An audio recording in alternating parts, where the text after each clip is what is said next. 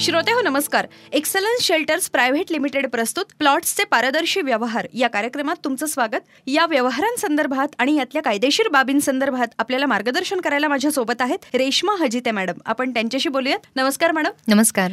या कार्यक्रमातला आजचा प्रश्न आपल्याला विचारलाय आर ए वैद्य यांनी. माझी मुलं परदेशात आहेत त्यांना तिकडे नोकरी आहे आणि इथे त्यांना इन्व्हेस्टमेंट करायची आहे पुण्यामध्ये. तर त्यासाठी तुम्ही काय गायडन्स द्याल? की कुठे त्यांनी जागा घ्यावी आणि कशा प्रकारची जागा ते घेऊ शकतात? gesagt, बरं. परदेशाबाहेर असलेले जे कोणी जातात कामानिमित्त म्हणा तर एकशे ऐंशी दिवसापेक्षा कोणी जर भारताबाहेर राहत असेल. टेंपररी नोकरीसाठी जरी राहत असेल तरी ते अनिवासी भारतीय होतात म्हणजे एन आर आय.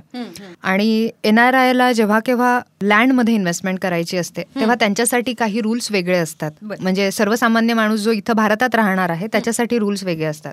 सगळ्यात पहिली गोष्ट म्हणजे लिगॅलिटी बघायची झाली तर ते फक्त एन ए जागेमध्ये म्हणजे नॉन ॲग्रिकल्चर जागेमध्ये भारताबाहेर राहिलेली लोक इन्व्हेस्टमेंट करू शकतात. म्हणजे ॲग्रिकल्चर किंवा फार्म हाऊस एन ए अशा जागांमध्ये ते डायरेक्टली इन्व्हेस्टमेंट करू शकत नाहीत. अच्छा. आणि याच्यामध्ये असं आहे की जागा घेताना मग त्यांनी पाहिलं पाहिजे की पहिलं तर ही जागा रेसिडेन्शियल एन आहे का? किंवा फार्म हाऊस एन आणि ॲग्रिकल्चर सोडून कुठल्याही प्रकारची एन जागा असेल नॉन ॲग्रिकल्चर जागा असेल.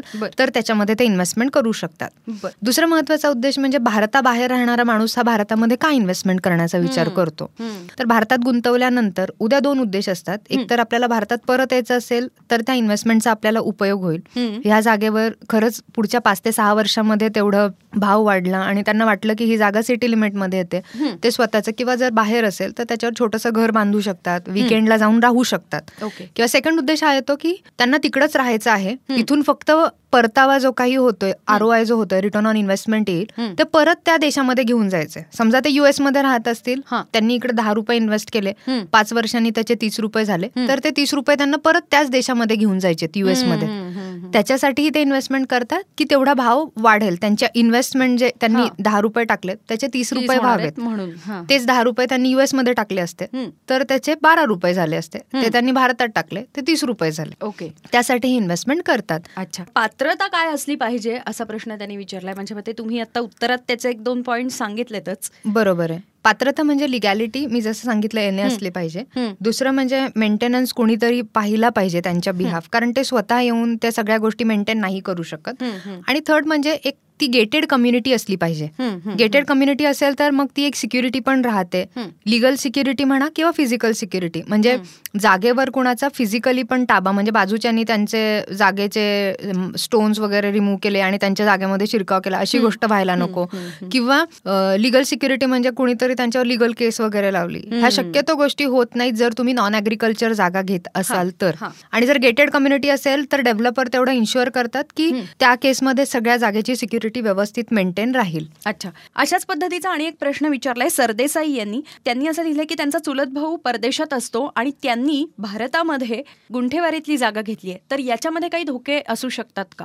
अ, आता मी जसं सांगितलं की बाहेर राहणाऱ्या भारताबाहेर राहणारा येणार आहे हा भारतामध्ये अग्रिकल्चर जागा डायरेक्टली घेऊ शकत नाही.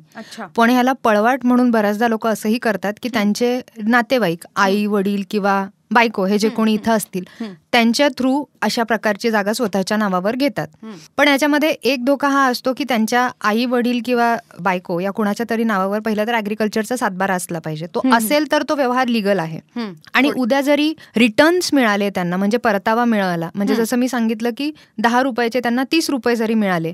तरी ते ऑफिशियली त्या देशामध्ये परत घेऊन जाऊ शकत नाहीत. अच्छा. म्हणजे ज्या कारणासाठी ते इन्व्हेस्टमेंट करतात ते कारण त्याच्यामध्ये जस्टिफाय होत नाही. ओके त्यामुळं एनआरआय ला इन्व्हेस्टमेंट करायची असेल तर ऑफिशियली त्याचं एक एनआरई अकाउंट असतं. त्याच्यामधून ही इन्व्हेस्टमेंट यायला पाहिजे. आणि ती परत त्यांना ऑफिशियली टॅक्स पे करून त्या देशामध्ये घेऊन जाता येते. बरं. तेवढी प्रोव्हिजन गव्हर्नमेंटनी इथं एनआरआयसाठी ठेवलेली आहे. अच्छा. श्रोते हो या संदर्भात काही प्रश्न विचारायचे असतील तर संपर्क आठशे तीस अठ्ठ्याऐंशी एकशे पासष्ट सत्याऐंशी repeat eight three zero eight eight one six five eight seven. प्लॉट्सचे पारदर्शी व्यवहारमध्ये आज इथंच थांबूयात. पुन्हा भेटणारच आहोत पुढच्या भागात. तोपर्यंत नमस्कार. नमस्कार. प्लॉट्सच्या व्यवहारांसाठी संपर्क करा. आठशे तीस अठ्ठ्याऐंशी एकशे पासष्ट सत्याऐंशी repeat eight three zero eight eight one six five eight seven.